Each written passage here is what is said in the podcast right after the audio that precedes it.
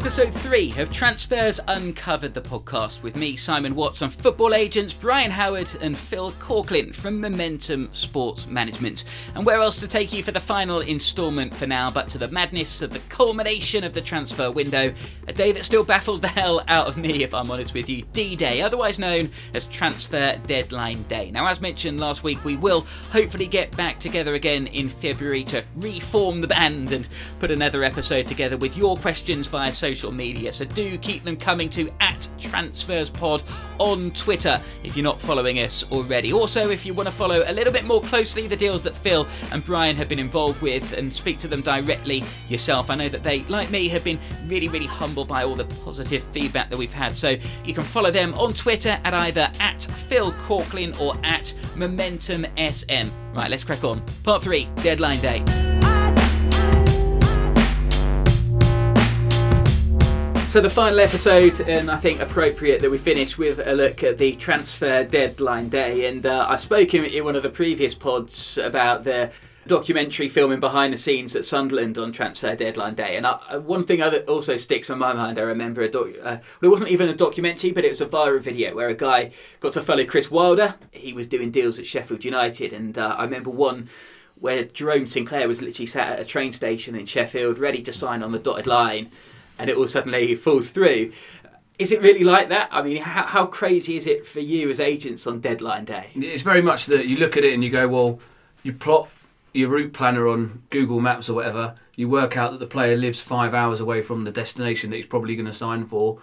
He might not have permission to actually speak to that club yet or, or kind of make the journey down to kind of get there. But then at the same time, there might not be enough hours in a day in order for him to actually get there if if he does get permission to sign for that club. So you might say to you know everyone knows that it's happening. It's deadline day, so both clubs know that the, there's a chance that the player might come. So you might say to him, look, drive halfway down, sit in a service station for a while, and as soon as we get the phone call to give you permission to actually go to the club and have a medical, then you'll make that journey. But obviously, there's the famous Peter Odemwingie video of on Sky Sports News when he was actually winding his car window down outside QPR and he didn't have permission to go there yet. So I think as an agent, you've just always got to prepare for the worst and hope for the best. And I think with transfer deadline day, that throws up also all, all kinds of opportunities really for that to go right or wrong. Are there like meeting points like High Wycombe uh, Holiday Inn or something where you just get uh, like a bunch of footballers on the 31st of January just sat waiting? I think there are certain meeting points yeah. up and down the country. Yeah, certain hotels and you know the the Hilton by East Midlands Airport. And there's the Waltham Abbey Marriott just off the M25. Right. There's always somewhere you're going to bump into. Yeah, the, last week in January, you know, if you go to any of these certain places up and down certain motorways that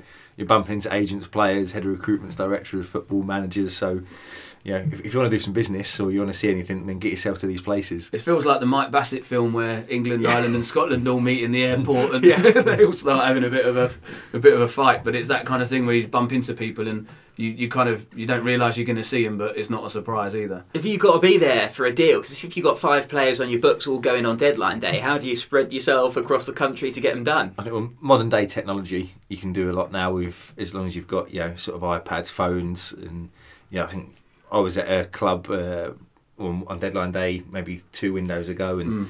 Um, Phil actually had to sign some of the paperwork, but I had to be there to still oversee it. And I think Phil had to pull over on the side of the motorway in the hard shoulder just to scribble it onto his phone to send it, and I had to oversee it to get it finalised. And um, yeah, you say about putting in the route planner, but sometimes you just don't know where you go. So you sit in your car from first thing in the morning, and you know you could be you, you got be ready to go anywhere. Make sure you've got a full tank of petrol the night before, and it really is just all systems go. And you could be headed to one destination uh, with one player, and the same player go all, all of a sudden U turn and, and, back somewhere else to go elsewhere, and it, it really is anything can happen on that day. Mm. I think also it's it's mad. Like I always kind of I go to the gym sometimes and then not others, but I suffer from a bad back just from driving so much in the job that we do.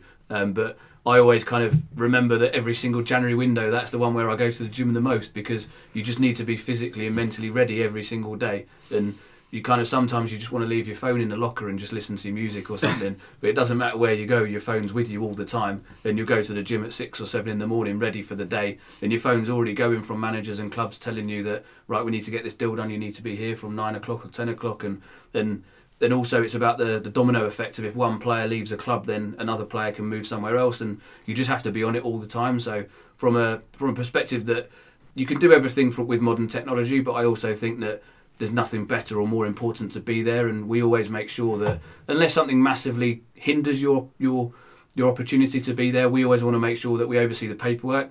Everything again, we talk about false deadlines, but you need to sit down with the player. And yes, it's about pulling on that shirt on a Saturday, but it's his livelihood. So you go back to the, the fact that you sit down with the player, you've got a checklist of what's been emailed to you as the official offer from a club. They print out the paperwork, you need to make sure that you sit down with the player and you say to the club secretary, "Can we just have five minutes?" And you sit down and you literally tick off every single thing that they've been offered, whether it's a win bonus, whether it's a p- appearance bonus, whether it's a goal bonus, what they're earning per week, what they're earning next season, their divisional status, what you know, which league they're in, and what they're going to earn. Um, they might have an option in their contract. There's all these different things that, again, the pressure can be put on you, and you kind of the player just wants to get the deal done, or the club does. But you've got to sit down and go, actually, is this what we agreed? Yes, it is. The player understands exactly what he's signing. Then, therefore, you go, right, yeah, we're happy. Let's get the paperwork done. Is that how a player's contract's drawn up then? I mean, you know, when you talk about bonuses and things like that, the, the basic weekly wage that people, I always find it mad. I get paid monthly, so people always talk weekly in football, don't they? I don't know why, why that's the case, but how you work these packages out. Different clubs do it different ways. Some people pay weekly, some pay on the 14th of every month, some pay on the last day of every month. And it, every club is different. And you know, some clubs we would take a player on loan from one club to another, and they pay in different ways, and trying to get all the wages sorted, and um, you know, uh, and players, some of them earn very good money, but they know to to the penny what they should be getting paid, and if they move from one club to another, and it's one day difference in the wages from a, an increase or decrease, um, yeah, they know it. So yeah, a lot of the times we get phone calls sorting that. Uh, just talking about the deadline on a, a different look at it. Um, as a player myself, um, I was on holiday in the summer. It was June time sat with, uh, my agent was actually on holiday with me, and he got a phone call from a club saying we're interested. Blah blah. So we sat there by the pool, um, had a cocktail, and said, "Would you go there?" Yeah, it's an interesting opportunity. Let's see what happens. So this is in June, all the way through till the thirtieth of August. Still not happened. Um, I got I had a day off, and you know I was at a certain place in the country, and get a phone call saying I think the deal's going to happen on deadline day tomorrow. I said, "Oh, shall I hang about then?" Yeah, hang about for now. Don't be driving wherever. Hang about still hadn't gone through half eleven at night. So then I, you know, I'm, I'm driving back back home, ready to train at my, my, parent club, and I get a phone call saying, "I think it's pretty close. The, the, manager wants to speak to you." So I speak to the manager on the phone that night. Okay, brilliant. Next next morning, get into training. Nothing said. I'm like, okay, I'm kind of waiting around. I've got stuff packed in my car just in case. And all of a sudden, Gaffer pulls me in the office. We accepted a bid. Don't have to go. Don't want you to go. All the all the spiel come to the scene, look, shake hands, say, look, I think it's best I go and meet the other team anyway and, and have a chat about it. I then get stuck on the motorway in a traffic in an accident, no getting phone calls left, right, and centre. Uh, where are you? Where are you? You need to pass a medical. You need to get this done. Get to the stadium to, to meet meet the manager, uh, meet the meet the staff, meet the chief exec, meet the director of football, and it's you know we've got 45 minutes till the deadline. I've got to pass a medical. I've got to finalise the contract because it's been delayed this long. Um, then to they said, well, you might have to go on loan instead of with a view to a permanent, like you've seen a few gone through. Mm. That you know, first of January it's a permanent contract, but actually they signed on deadline day, so it's a loan with a view. So I might have to do that. They say, well, hang on a minute, you told us you're on a certain amount of money. We've now seen your contract because the loans come through. You're only on this. We need to try and so then the contract gets changed again, and then you say, wow. well, no, that's a contract I agreed and all the time it's ticking away. I'm sat there with a pen in just my shorts because I've just done the medical, ready to do it, and literally a minute to I think it was five o'clock on that day, a minute to go sign the paperwork, and then for the next three four hours I'm kind of sat in the stadium waiting for FA to tell me if it's been done or not. And wow, you know the contract did go through, but even for the next sort of three four months, it was. Are you on loan or have you signed? And yeah. I don't think anyone actually knew. It was that. Can you say who it was? no, I'd rather not. Fair enough. No, that's. Yeah. But what? It's mad. It's absolutely mad how it. I mean, from the outside looking in, obviously, how it can go down to the last minute, especially deals that could have been done months and months before. I mean, you're on the transfer side of it. Yeah. How could? Why does that happen? I think it happens because of just loads of different reasons, really. But you know, you could get a key injury to a, a, a centre forward that you thought was going to, you know, transform your team for that season. He's done pre-season really well. He started the season really well. 30th of August, he does his cruciate, he's out for the season, you need a replacement. Um, or there might be other times where, if you look at the domino effect from right at the top of the league, um, the, the, top Premier League side might go and sign a striker for fifty million pound that allows his eighteen million pound worth striker to go on loan to the Championship. The Championship allows their striker to go on loan to League One, and all of a sudden you've got this huge effect. But teams aren't going to do that until they've seen their team settle in pre-season, start the season, work out exactly what they want with their squad, and see whether they'll let people go. Um, but then also, teams might get taken over. The, the strange thing I always find with takeovers is takeovers always seem to happen just after the transfer window, so that then you've got a good few months for new owners to kind of work out their budget and work out what they can put in terms of the you know what the, the kitty for the transfers really. I think that one is, is key as well. We say that you know again a, a new manager comes in in the summer, and he's got four or five players that are the previous manager's players. They're surplus requirements, but they're on good salaries, and they take up a lot of the budget. So you can say, "Oh, I, I want to sign you, Simon, but I can only pay you this much. I know you won't come for that, but if I can get these two or three players off the wage bill, I can sign you." So then you're waiting all summer, knowing that they want to sign you, but they've got to get certain players out, and then it might be on deadline day. Like I said, there'd be an injury somewhere else, so that player that wasn't moving anywhere because no one could afford his salary, then goes, or the clubs like bite the bullet and say, okay, we'll rip up your contract, give you some money to go. That clears it up, and then all of a sudden you're in there on the last day, and it's taking all that time to come around. Incredible. I think also the, the one of the biggest things is that you might have. I think Brian referred to it in a previous podcast about the the list of targets that you've got. So you might have top three, one, two, and three. You're waiting and waiting, waiting to sign as a manager. You want that number one target, but so does everyone else. So therefore, you're waiting to see whether that comes to fruition. That takes time. If you then get turned down from target one, you're going to go on to target two, and then target three, you might only actually be able to sign him on the last day of the window because you've been waiting that much time and spinning all the plates. So it's just there's so many different reasons, and I think it doesn't matter whether the transfer window is four months long or four weeks long or even a week long.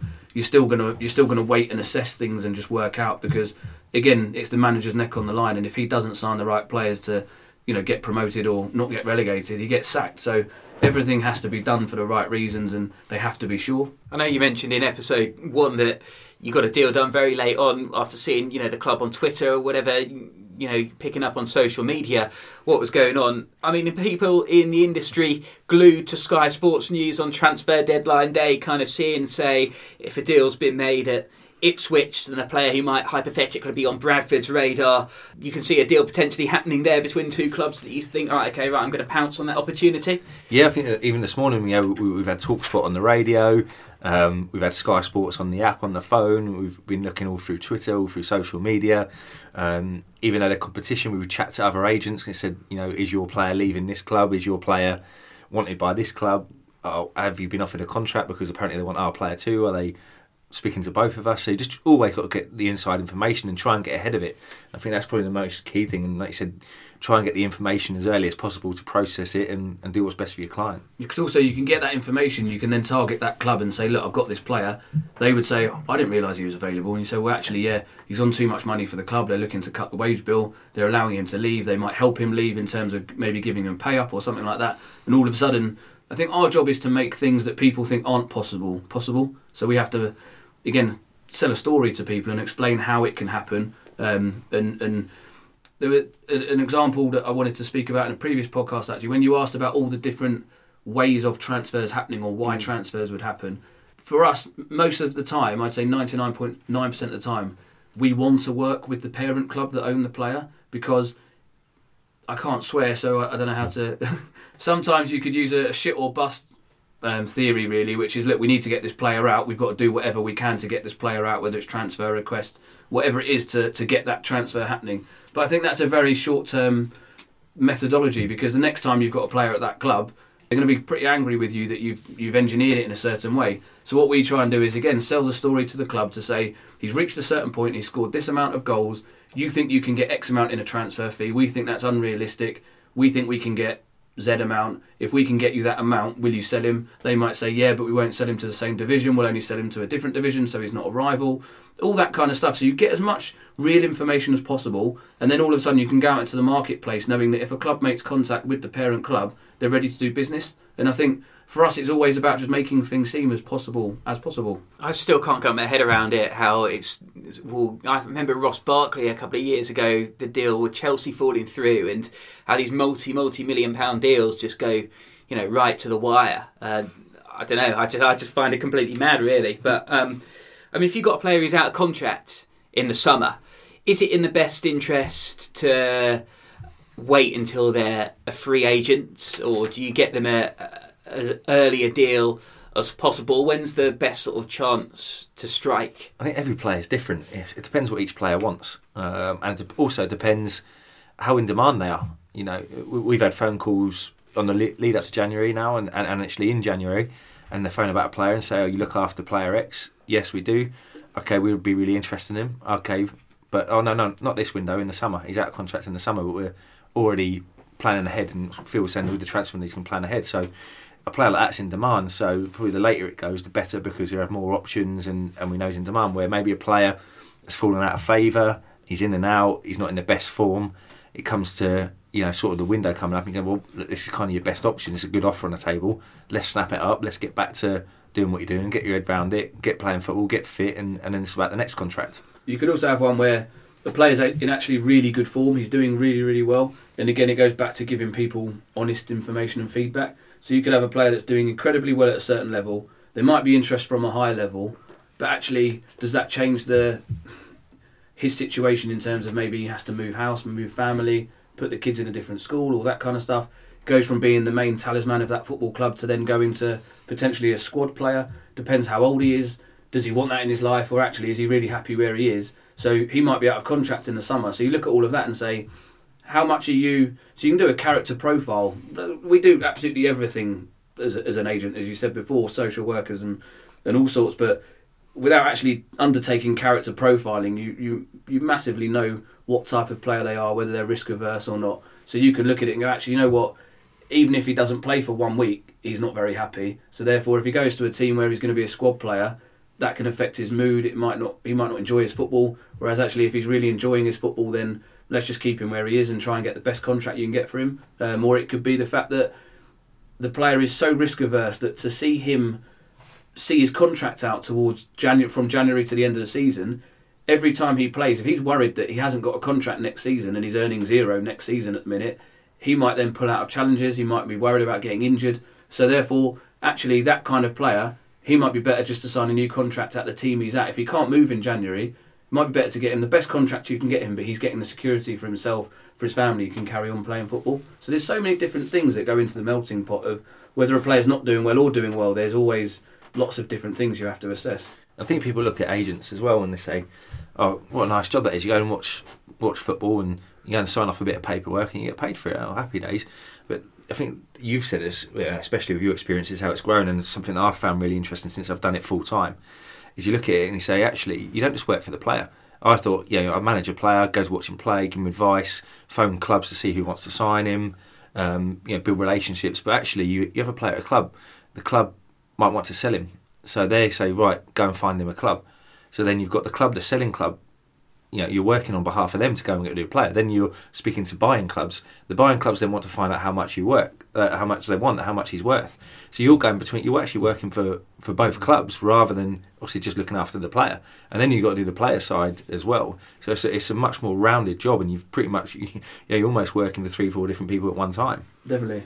I think something that actually I pick up on a point you made there about players. You know, some players naturally you sort of start worrying towards the end of the season. I mean, I've always thought this must happen. And Brian, you probably know the answer to this as an ex-player yourself. You know, you got maybe five or six games of the season left. You're mid-table, not really playing for anything. You know, players must, if they're out of contract, approach games slightly differently maybe i know as a professional you've got to be 100% but it's like there must be a part of you that thinks well you know, i can't break my leg now because i'm not going to be paid in two months if i've got a broken leg I think Phil summed up there. Character profile.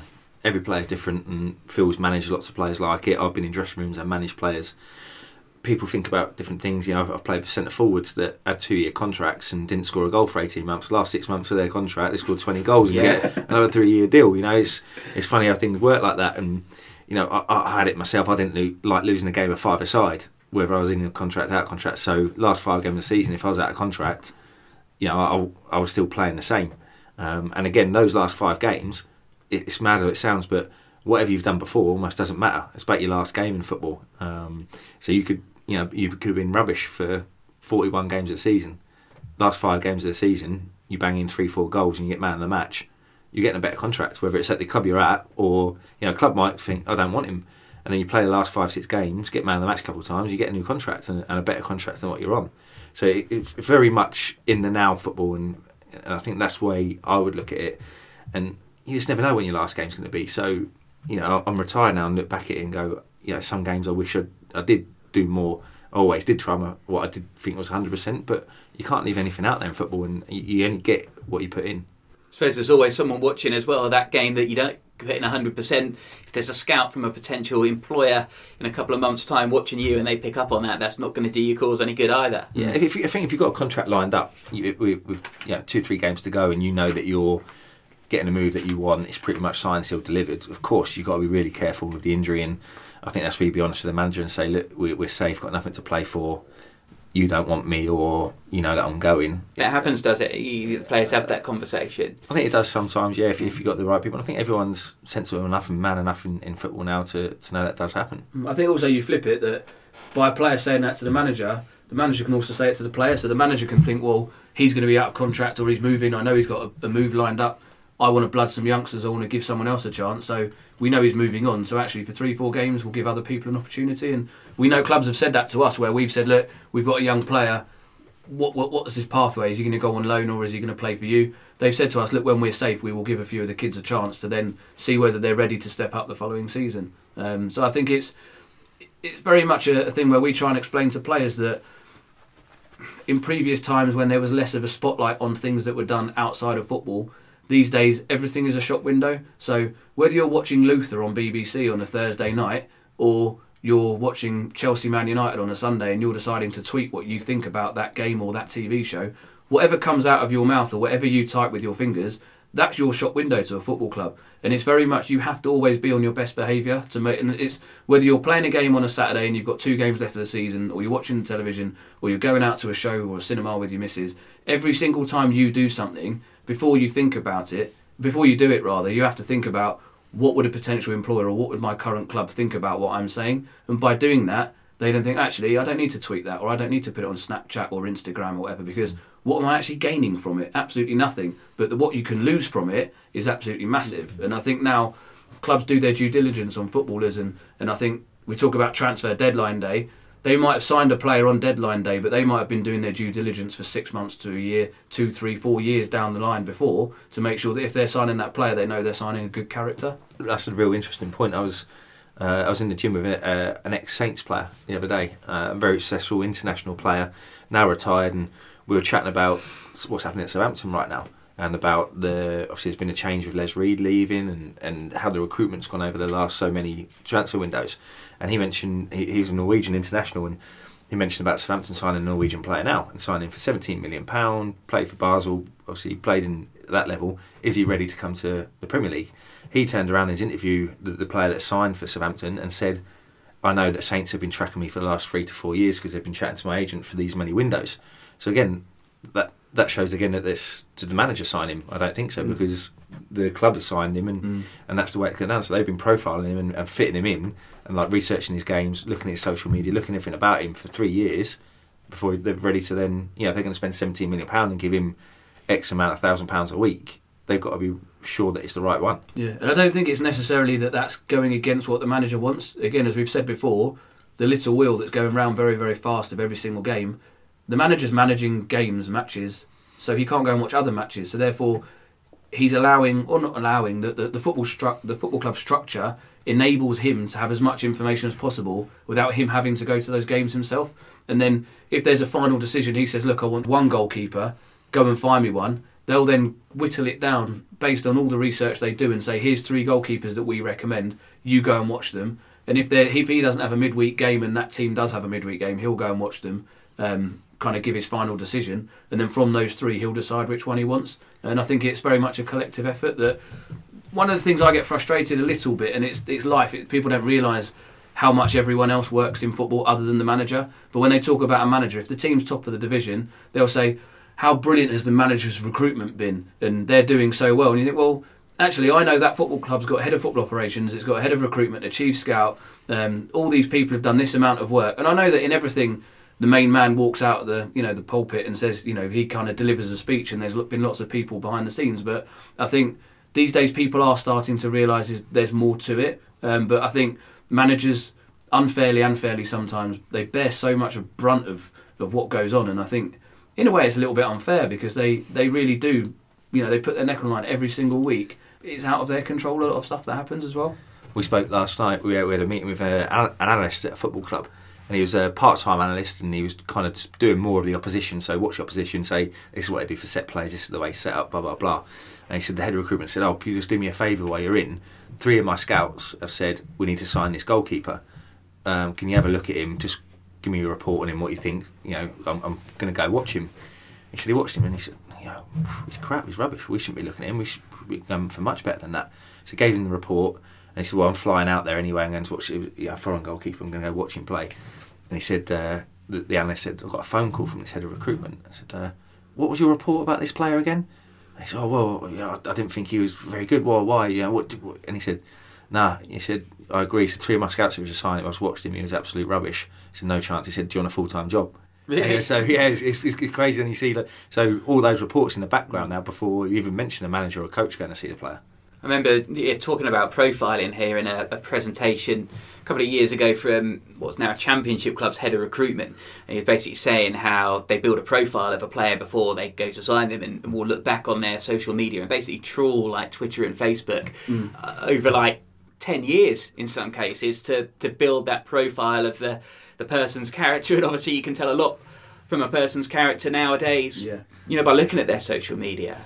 I think there, there was one I don't know if it was a player that signed for Atletico Bilbao or something like that um, within the last couple of years, and he'd signed for them, and then the day after it came out that he he basically said a lot of derogatory comments about the club, and therefore they cancelled his contract. So I think people just got to be clever about this. I think these days it's quite well known. I think it's well known anyway that a player might have a public and a private profile on Instagram or Twitter. More on Instagram, I think, but they might have one that's just for the fans. You know, think fans just want interaction. So if they're able to have inter- interaction with one of their favourite players, they might interact after they've scored a goal on a weekday or whatever, and, and then they're giving comments back and forth. They might do competitions with fans to, to win a pair of boots or a shirt. But then the stuff that the player wants to put out about going out to Winter Wonderland with their family or taking a dog for a walk, I think actually they can keep that private because that is their private life. So if they actually have a private account where they're doing what they want or saying what they want, but still keeping it within sensible realms of normality, they can have that. I think it's when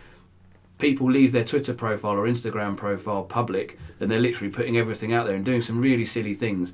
I think I think people are becoming more clued up to it, but at the same time, if you're young, everyone does things when they're young and they don't realise the the mm. kind of how far that can reach. Really, a couple of quick ones before we go clubs can sign pre-contract agreements, obviously with players if a deal doesn't go through in January. How quickly do deals get get done to that end? If a player who was say uh, available in January, but you'd have to pay for him, but he's out of contract in the summer, um, February the first, in theory, you could get a deal done. Does that happen? Few and far between because there's still so much you know going on. Again, it depends how much that, that player's in demand. If it's a, a striker who's you know he's banged 25 goals by the end of January and he's a he's 25 years old and he's on a free transfer in the summer, yeah, you're going to have six, seven clubs, you know, knocking at the door to get a deal done. Um, and again, you, if someone is on that sort of form, do you want to risk the injury? So you, you want to try and get something agreed. But then there's so many, again, different places. If, if you agree something with the club on February 1st, and for example, we, we spoke about, you know, Nathan Jones in the previous one, that, you know, you might go and sign for a club like that, and then the manager goes you already signed there. Oh, who's going to be the manager? They might not fit the way I am. So it's still a massive risk in that. I think also you have um, different regulations for different countries as well. So um, with the regulations in Scotland, for instance, they can sign players between clubs in Scotland, staying in Scotland on pre-contract agreements. So they do that quite often in January. They know they've announced a couple. Rangers have signed a couple of players um, on pre-contracts that will be announced in or will be signed in the summer. But then what happens is they kind of go, well, you've signed for another club now. You're with us. How much are you really going to kind of put it in with us because you're going to sign for someone else in the summer? And then sometimes what happens is they then renegotiate and go, well, actually, we'll just sell them to you now instead. Um, so that happens, and then also you can look at Aaron Ramsey. He's it's been announced that he's going from Arsenal to Juventus, but it's going to happen in the summer. Um, but that's cross border. So if it's within England, teams in England don't sign players on or publicised pre-contracts. Um, I'm sure things do happen behind the scenes, and people do negotiate and say, "Well, look, if we're going to sign you now in January, we're going to have to pay your club a million pounds to sign you, but you're out of contract in the summer. Just hold on. That million pound, you're not going to get all of it, but you might get a bit more than what you were going to get. So we'll sign you on a free transfer in the summer. So I think there's lots of things that do happen, but I think there's football every, in every walk of life. It's all about an element of risk, and you have to assess that risk as to whether it's worth it or not. Um, and you might say to a player that's out of contract in the summer, "Look, we're coming up to January. There's two teams that want you. The competition to get you now. There's less teams that want to sign you, but these two teams might get promoted, and they might see that."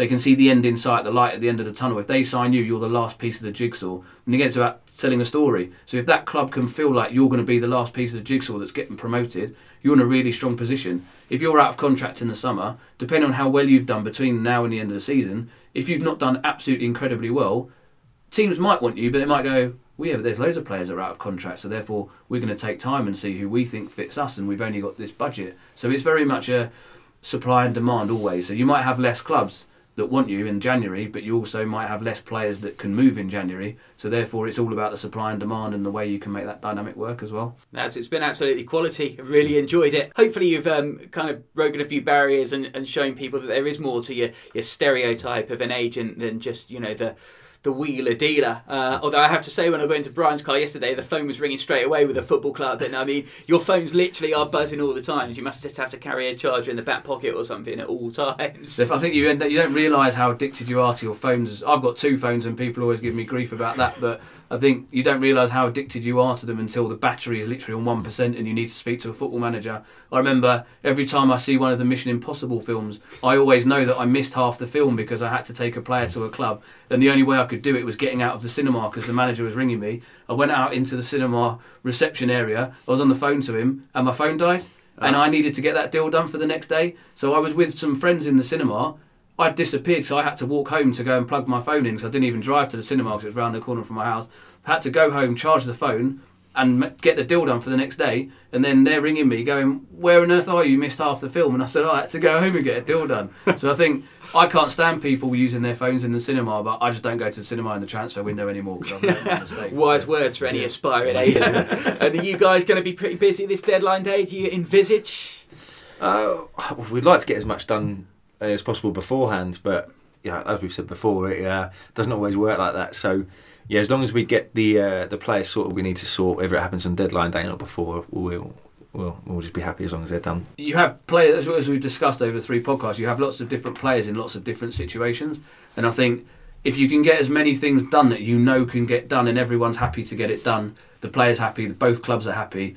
If you can get that done as quickly as possible, then there's other things that might pop up, and if you're working very hard and using the networks that we've created, as we've said before, in terms of the player that we moved five hours before the deadline, if we've kind of been as organised and structured as possible, you can then be able to make things happen that might necessarily not have happened before. Um, but I think once the window closes, all you want to do is not look at Twitter, not look at Sky Sports News, and just try and go in a dark room for a day or two because you just need a break from it because it's absolutely crazy. But up until the deadline, until that point, you've just got to work as hard as possible to, to make things happen for your clients.